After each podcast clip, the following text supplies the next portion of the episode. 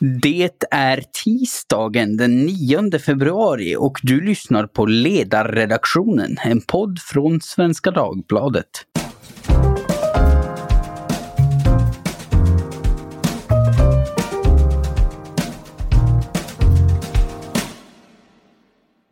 Jag heter Jesper Sandström och idag ska vi prata om vaccin ur lite olika perspektiv. Med mig för att göra det så har jag två i ämnet insatta personer. Ann Johansson, vice ordförande för Vårdförbundet, det fackförbund som organiserar många av sjuksköterskorna som kommer att sköta själva vaccinationen. Hej Ann! Hej!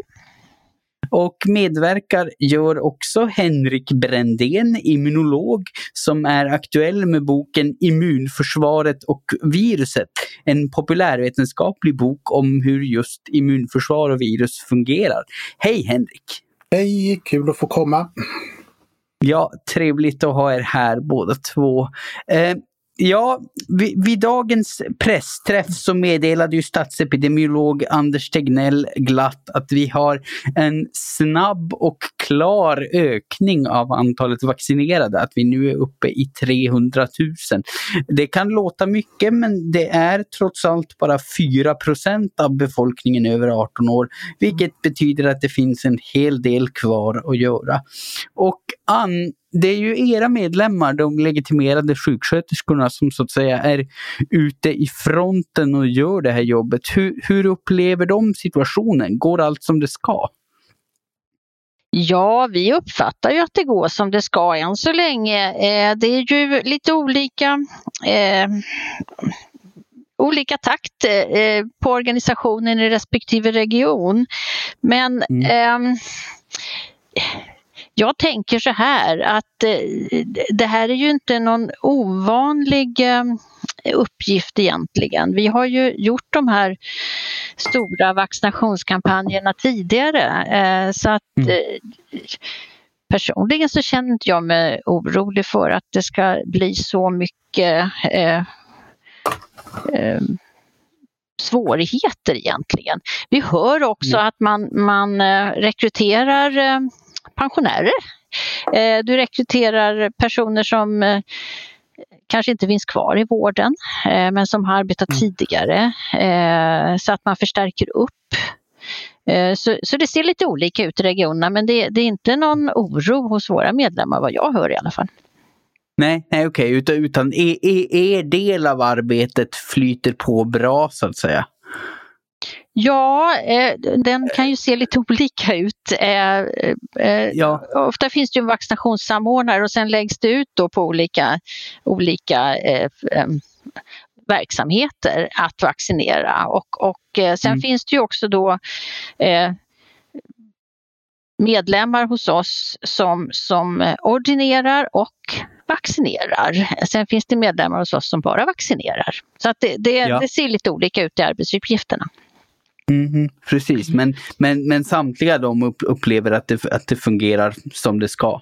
Ja, vi, vi eh, hör inga andra saker. Eh, det, det, har varit lite, det var lite oro i, tidigare innan jul där, där det alltid var, när man skulle, när man skulle börja med, med äldrevården och vaccinera mm. på särskilda boenden och i hemsjukvård så, så har man eh, i vissa fall velat förflytta flytta eh, exempelvis skolsköterskor till äldrevården för att, att eh, klara av vaccinationstoppen eh, så att säga. Men, men det är den, den liksom, dialogen som har varit och då har ju vi velat att det görs på frivillig basis, inte, inte med någon, någon form av tvång.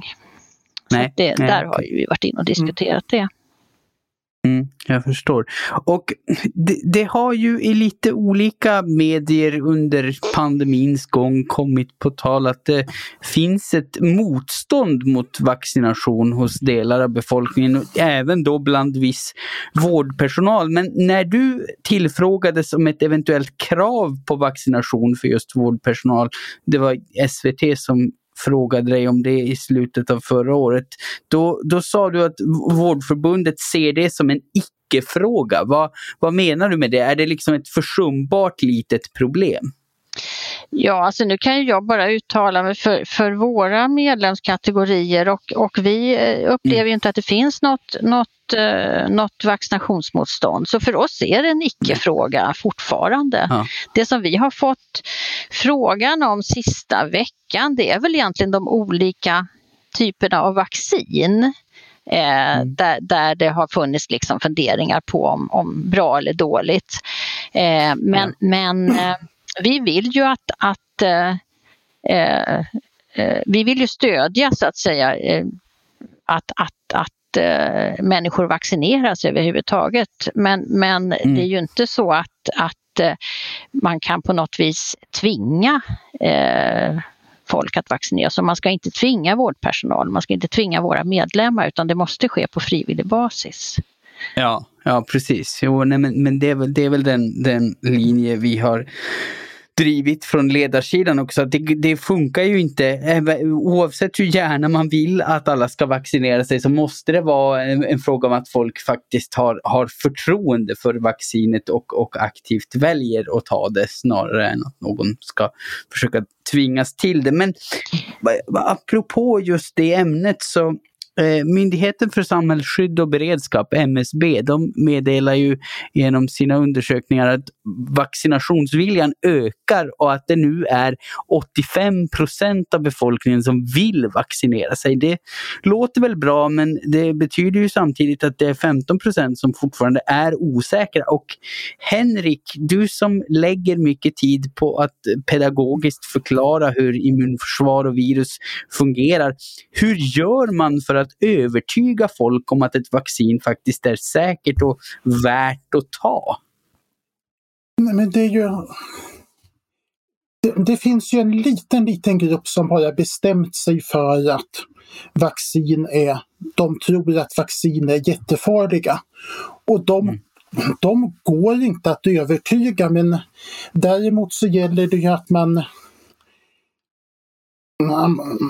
att, att, att man pratar med dem, att man och, eller, det att man är med och pratar och ger en annan bild i de sammanhang där de som redan är övertygade mot vacciner träffar de, de som är osäkra. Jag skulle tro att det är 3, 4, 5 procent som är så här stenhårt övertygade antivax, om än så många.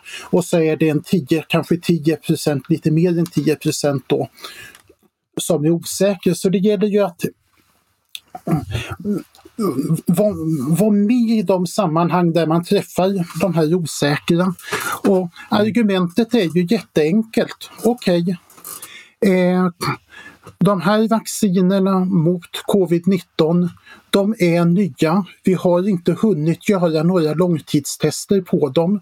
Så vi kan inte teoretiskt helt och hållet utesluta möjligheten att det skulle dyka upp några sena biverkningar. Men om man då tar de så att säga allra värsta exemplen där där, där, där det blivit dåligt utav historiskt, där det blivit dåligt av ett vaccin, där det dykt upp sena, sena biverkningar. Och så frågar man sig hur stor andel av de vaccinerade fick problem av de här sena biverkningarna? Och så frågar man sig hur stor andel av de inte vaccinerade kommer att få allvarliga problem utav covid? Mm om de inte vaccinerar sig och så finns det en viss procent sannolikhet att man blir smittad och en viss procent sannolikhet att det blir allvarligt. En viss procent sannolikhet att det blir så att säga bestående skador och men.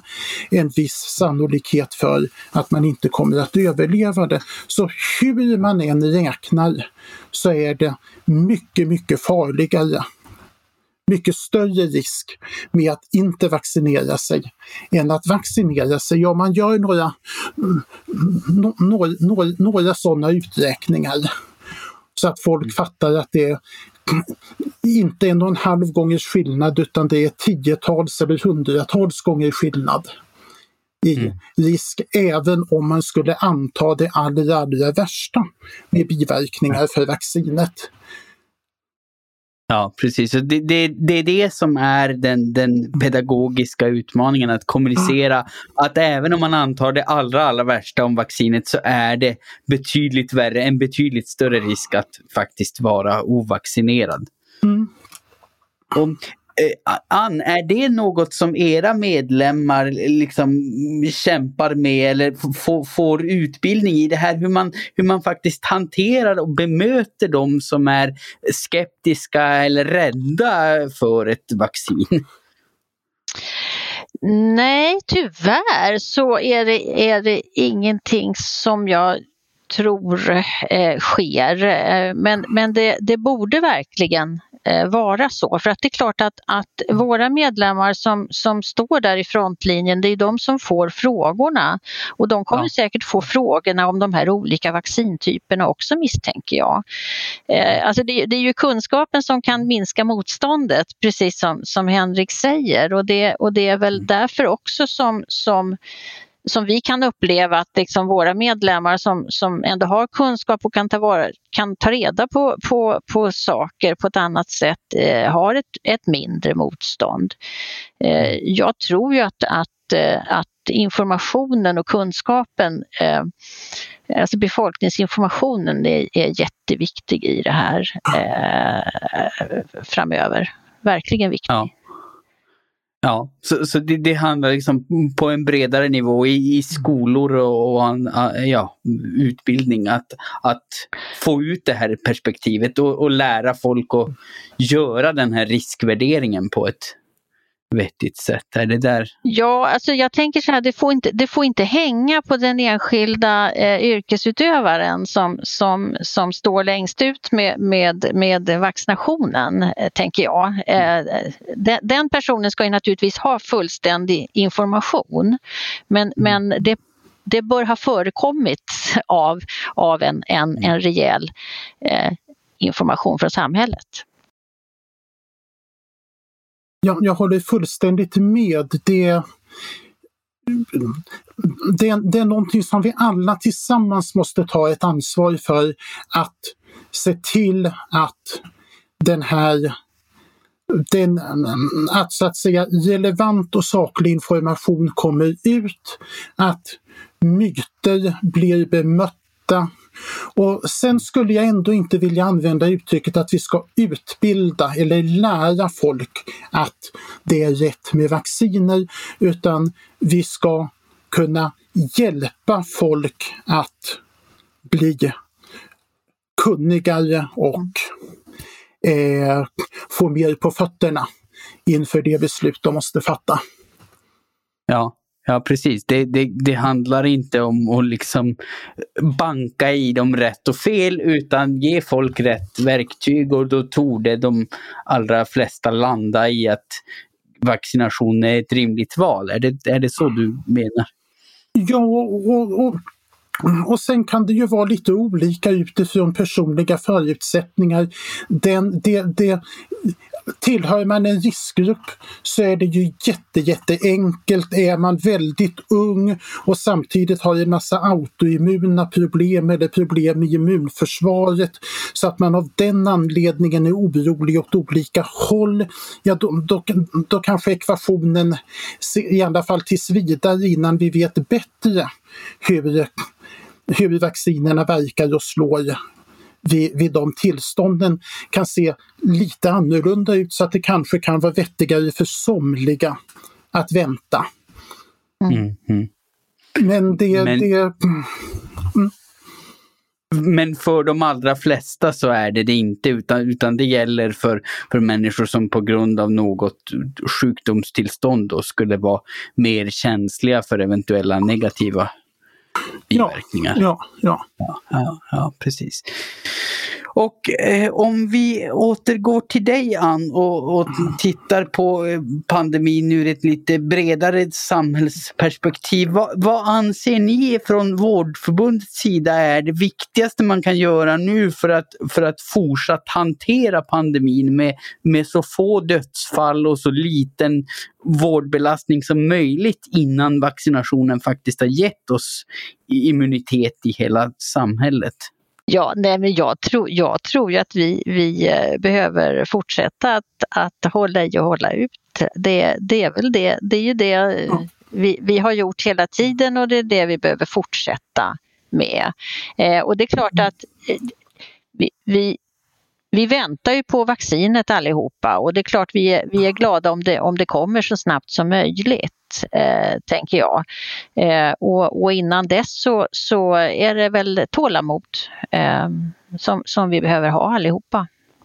Ja, Henrik, vad, vad, säger du? Finns det, finns det något särskilt pedagogiskt man kan trumma in liksom för, för att få folk att faktiskt hålla i och hålla ut och, och, och inte, inte tröttna, inte krokna strax före mållinjen så att säga? Ja, det är en jättebra fråga. Jag önskar att jag hade ett bra svar på den. Det, jag, jag, jag förtvivlar lite grann när jag ser hur människor beter sig i affärerna ute på gatorna i Uppsala idag. Det är upp, uppenbarligen är väldigt många väldigt, väldigt ledsa på att det här ändå ganska enkla håll avståndet trängs inte. Nej. Men det är väl och, och, och, jag antar att det är lite olika för olika människor. Jag är en sån människa som trivs väldigt bra med att träffa andra människor en och en eller två och två. Men uppenbarligen så är det ju många som mår dåligt om de inte får vara i stora grupper. Mm. Och det, det, det, det, det är klart, hur, hur, hur övertygar man dem? Nej, stå ut ännu längre. Att sitta ensam eller bara umgås med en människa. Nej, nej precis. Nej, det, det, det är sannerligen inte, inte det lättaste. Mm. vi, vi, får, vi får väl försöka att fortsätta trumma in budskapet och eh, ja, eh, hoppas att de kan se att det faktiskt gör en skillnad för de, mm. de grupper som riskerar att drabbas hårt om man inte håller sig till restriktionerna. Men, ja. men eh, epidemiologer varnar ju nu, även om vi ser liksom eh, ljuset i slutet av tunneln här och, och ser fram emot någon, någon slags återgång till ett eh, normalläge så säger ju epidemiologer att eh, det här kommer att hända igen. Vi kommer någon gång, om inte allt för länge, att ställas inför ännu en pandemi. Och Finns det då några särskilda lärdomar vi kan dra av den pandemi vi just har genomlevt? Vad, vad säger du Ann? Finns det något vi kan göra ännu bättre nästa gång från samhällets sida eller på individnivå? Alltså jag, jag tror ju att det finns mycket vi kan göra. Alltså det är mycket vi har varit oförberedda på. Eh, mm. och, och, vi har liksom inte haft, vi har inte haft den samhälleliga beredskapen riktigt eh, som vi kanske borde ha haft. Eh, men som sagt det är ju väldigt svårt för jag menar en sån här pandemi har ju inte eh, världen drabbats av i, i modern tid eh, någon gång. Så att liksom fullständigt mm. förberedelse kan det ju nästan inte vara. Men det är klart att Nej. visst finns det saker som vi behöver lära oss av det här när det gäller eh, hälso och sjukvården framförallt som jag ser närmast. Eh, att att eh, eh fundera över liksom strukturer, lagerhållning, eh, övning, eh, planer och så vidare. Och så vidare. Det tror jag. Ja. Ja, men du, men du tror att det finns saker man konkret skulle kunna göra där? Alltså ha, ha tydligare övningar, ha tydligare planer för den här typen av situation? Ja, absolut. Mm. Det, det, mm. det ja. tror jag verkligen. Vi har ju liksom monterat ner lite av, ganska mycket av vår beredskap eh, de mm. senaste 20 åren och, och det behöver ju eh, monteras upp igen faktiskt, eller byggas upp. Ja. Ja, Henrik, vad, vad, säger du? Tycker du att det finns något särskilt vi kan lära oss av det vi just har gått igenom för det fall det nu händer igen? Ja, dels hur viktigt det är att vi har beredskap, har ordentliga beredskapslager. Att man har verkliga beredskapsplaner för pandemier. Mm. Och inte, inte bara ett papper med en massa punkter på. Och sen är jag lite förvånad att Ann inte tar upp det. Men jag tycker att det har blivit väldigt, väldigt uppenbart att vi behöver större täthet utav medicinsk kompetens på äldreboenden. Jag vet min mamma bodde på äldreboenden sina sista år fram tills för ett par år sedan. Och jag blev nästan chockad när jag förstod att massor med rätt svårt sjuka åldringar på det här boendet. Och sjuksköterskorna gick hem på fredag klockan fem och sen fanns det ingen sjuksköterska på någon av våningarna på boendet förrän klockan 8-9 på måndag morgon. Utan sen fanns det någon som hade så att säga hade jour för massor av boenden under helgen. Och eh, jag, jag har svårt att tänka mig att när vi utvärderat det här och tänkt färdigt kring det att vi inte skulle hamna i en situation där äldreboende, där det måste finnas kontinuerlig tillgång till sjuksköterska på äldreboenden och också bättre tillgång än hittills på läkare. Vad, vad, säger du om, om det Henrik säger här? Stämmer det att det finns en brist på medicinsk kompetens? Ja, Ja, absolut. Du har helt rätt Henrik. Och, och, och som sagt det, det jag tänkte det var mer ur ett övergripande perspektiv. Men om man tittar specifikt på, på äldrevården så, så visst är det så att det finns för få sjuksköterskor där. Och det är ju dessvärre så också att det har ju minskat i antal de sista åren enligt offentlig eh, statistik från Socialstyrelsen. Så att det är en brist på legitimerad hälso och sjukvårdspersonal skulle jag vilja säga i, inom, inom eh, äldrevården och det eh, är ju en dialog runt det nu och en reflektion runt det eh, och jag hoppas och tror att det kommer att, att ske en, en eh, ganska stor förändring. För det är ju omvårdnaden och det är den, den omvårdnaden som, som sjuksköterskor eh, ofta leder och står för som verkligen behöver ehm, eh, förstärkas ordentligt eh, i, i, i den här delen av vården, absolut. Mm. Och, och, tror du att de brister som nu eventuellt finns har, har haft en konsekvens under pandemins gång? Tror, tror du att det har förvärrat situationen? Det är egentligen väldigt svårt, svårt att uttala sig om, eh, om det har förvärrat situationen eller inte. Det är ju tycker jag, ganska mycket okunskap runt, runt vad ett äldreboende är exempelvis. Det, eftersom det är en, ett, ett, eget boende så går det inte att behandla som en institution och det går inte att, att liksom, eh, stänga in och avgränsa på det sättet som man kan göra på ett sjukhus när man liksom bedriver, bedriver sån här kohortvård som det heter. Eh, mm. Så att det, det, är, det är ganska komplicerat, det är det. Mm. Eh, eh, men, men det är klart att våra äldre ska ha den vård de har rätt till. Det, det finns mm. liksom ingen anledning att, att, säga någonting annat och har man behov av, av mer vård än vad man har fått då skulle man ha haft det. Eh, mm. Och det är klart att vi har ju IVOs granskning där man säger att man inte har fått, fått läkarbedömningar i, i, i, i rätt omfattning. Eh, och, och det är ju illa skulle jag vilja mm. säga och att man också är då Eh, klassad som palliativ utan att vara palliativ eh, så, så, så är mm. ju inte det rimligt för att man ska ha precis samma rätt till vård mm. som övriga befolkningen, så är det.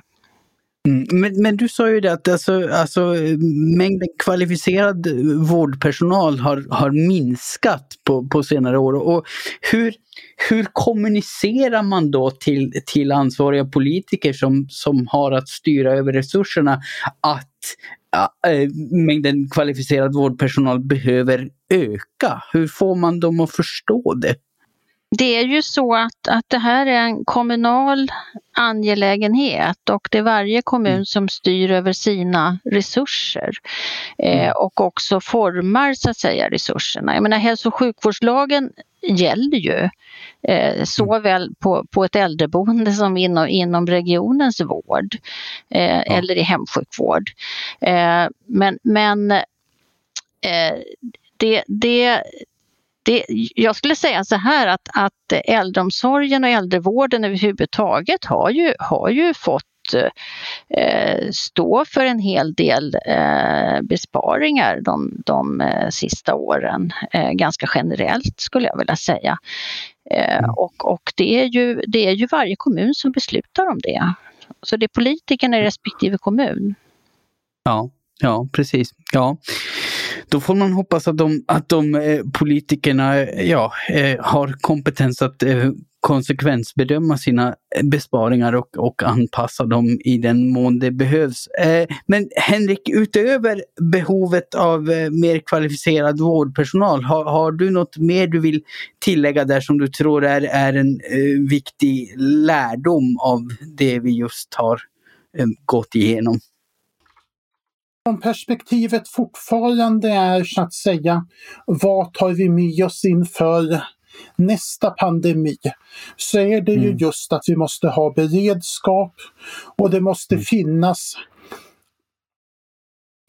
det måste finnas tillräcklig kompetens ute i verksamheterna. Jag har ju hört från en del sköterskor, från några sköterskor jag känner som arbetat ute på äldreboenden, att när den här pandemin kom så blev blev de närmast chockade av att förstå hur låg kunskapen var om, om så att säga smittspridning och elementär smittspridningshygien bland de andra personalgrupperna än sjuksköterskor ute på boenden. Om det då är en sköterska på en rätt stor ytterligare personalgrupp på ett boende. Sköterskan är medicinskt ansvarig hur, jag har hört en väldig så att säga frustration över att man in, inte haft tid, inte haft möjlighet att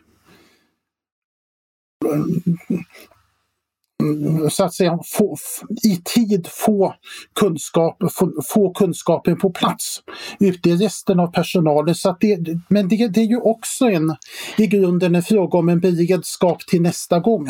Se till mm. att man hela tiden kontinuerligt utbildar personalen ute, all personal ute på boenden i ja. också sånt. Eh, och jag tänker så här, det här är ju egentligen en, en, en fråga som man kontinuerligt hela tiden. Alltså det har ju egentligen inte med pandemi att göra. Eh, utan, utan det är ju någonting som man hela tiden måste jobba med. Eh, alltså kompetensutvecklingen runt och kunskapen runt smittspridning, hygien och smittspridning. När man jobbar med, med människor och förflyttar sig mellan människor så tar man ju ibland med sig saker eh, som är eh, bra eller dåliga. Men jag menar vi har ju vanlig säsongsinfluensa, vi har kräksjuka, vi har mängder av saker som där vi hela tiden behöver tänka på, på eh, hygien och smittspridning. Så att det är ju någonting som borde genomsyra varje verksamhet där vi så att säga jobbar med många människor. Eh, mm. hela tiden. Du har, du, du, du har alldeles rätt. Ja, det, det, det, är ju tänkvärt just det här med säsongsinfluensan. Ett normalt år tar det mellan 1000 och 2000 människors liv. Mm. Framför allt äldre människor. I år har det knappt tagit en enda människas liv just för att vi det här året varit så mycket noggrannare med hygien och och hållit avstånd. Och hur mycket av det där som beror på hygienen och hur mycket som beror på avståndet är naturligtvis svårt att veta. Men det är nog någonting vi ska ta, och ta med oss och fundera över redan inte bara till nästa stora pandemi utan till nästa influensasäsong. Det är ju faktiskt ett väldigt intressant påpekande. Just, just det här att även sånt som vi ser som betydligt mer vardagligt tar ganska många människoliv och det, det är sånt som vi eh, faktiskt kanske skulle kunna förhindra, åtminstone delvis. Så att jo, det, det är en jättebra sak att påminna om. Men hörni, eh, nu har vi passerat en halvtimme här så vi ska nog börja runda av för dagen. Har ni något särskilt ni känner att ni bara måste tillägga när ni ändå har vår stora lyssnarskara på tråden? Jag skulle vilja fundera lite runt, runt ehm, eh, vaccination och, och liksom utsikten att, att hålla, ut, hålla ut. Så tänker jag så här att, att eh, om, om det fanns eh, eh, någon form av, av tidsplan för människor att hålla sig i så tror jag att det skulle vara av godo. Eh, just ja. för att liksom också hålla ut i restriktionstiderna här. För det är klart att många är väldigt, väldigt eh, trötta på restriktionerna och, och eh, kanske också slarvar en del i det. Men, men finns det ett perspektiv och ett mål, eh, gärna mm. tidsatt mål, så tror jag att det skulle kunna hjälpa upp väldigt mycket. Att, att här eh, så, så kanske jag kan få min vaccination och då börja känna mig lite säkrare även om man inte är säker så att säga eh, då och smittspridningen kan fortsätta. Ehm, mm. Men, men ehm, för jag tror att det, är en viktig del att man, att man har någon form av, av eh, perspektiv som människa framåt. Ja, Ja, men det, det, har du nog alldeles rätt i. Eh, Henrik, har, har, du något särskilt du vill tillägga innan vi stänger butiken för idag? Ja, jag skulle, jag, jag skulle vilja vara en liten liten aning sura gubben här och säga att ja. du, du, du har presenterat så många, vi ska bara hålla ut nu tills vaccinationerna är färdiga. Men jag skulle säga att det kommer att vara, det, det är risk att det kommer att bli en väldigt otäckt spännande kapplöpning. Om det nu är så som mycket verkar att vi har börjat få spridning utav virus som har en högre spridningstakt än mm. det vi haft under hösten. Då kommer det att bli en otäckt spännande kapplöpning mellan spridningen av de här snabbare spridande virusen och vår förmåga att vaccinera där vi verkligen får hålla tummarna för att eh, de olika vaccinleverantörernas tidsplaner kommer att hålla. För om de tidsplaner vi blivit utlovade då, håller, då är min magropskänsla att vi kommer att klara oss med ett nödrop. Men om någonting kommer att hända med de större leveranserna utav virus som vi är lovade här framåt mars, april, maj, då då, då ser det lite skakigt ut. Mm, då, då, riskerar vi att få väldigt stor spridning av de här nya muterade varianterna menar Ja, ja. Mm. Det är ju onekligen ett skrämmande faktum och det kunde väl vara precis så som du säger Ann.